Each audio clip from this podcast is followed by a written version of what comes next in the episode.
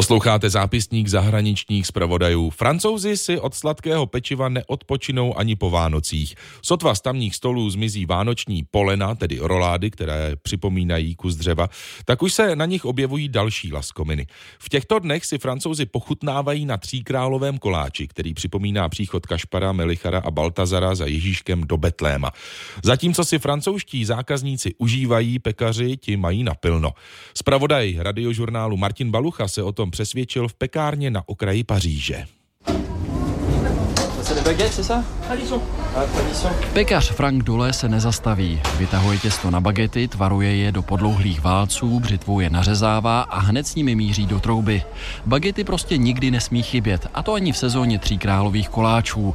Frank je peče už 30 let. Od začátku roku do konce ledna jich vyrobí na 1500. Denně zhruba 50. Tří králové koláče připravují ráno. Vstávám ve čtyři hodiny, ale nezačínám hned s koláči. Nejdřív si na ně musím připravit listové těsto, zakomponovat do něj máslo a nechat ho odpočinout. Celé to trvá tak čtyři dny. Když chcete kvalitní koláč, to prostě trvá. Je to prý fuška. Vyválet těsto, zapracovat do něj máslo a připravit náplň, kterou Frank dělá z 5 kg másla a ze stejného množství cukru, vajec a mandlového prášku. Někteří francouzi se téhle lopoti rádi vyhnou a základní suroviny si koupí v obchodě.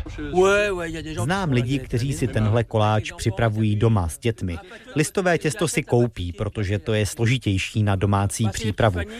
Dneska už se dá koupit i hotový mandlový krém. Výsledný tříkrálový koláč je kulatý, do zlatova upečený a zdobený křížovými nářezy. Náplň i typ koláče se může lišit podle oblasti. Třeba v jižní Francii připravují věnec z kynutého těsta ochucený pomerančem. Pravý tříkrálový koláč se peče jen v Paříži a v okolí hlavního města. Třeba v Bordeaux ho nepřipravují, ani v Normandii a jinde do koláčů zase dávají jablka, maliny nebo další ovoce. Tříkrálový koláč má i pohanské kořeny.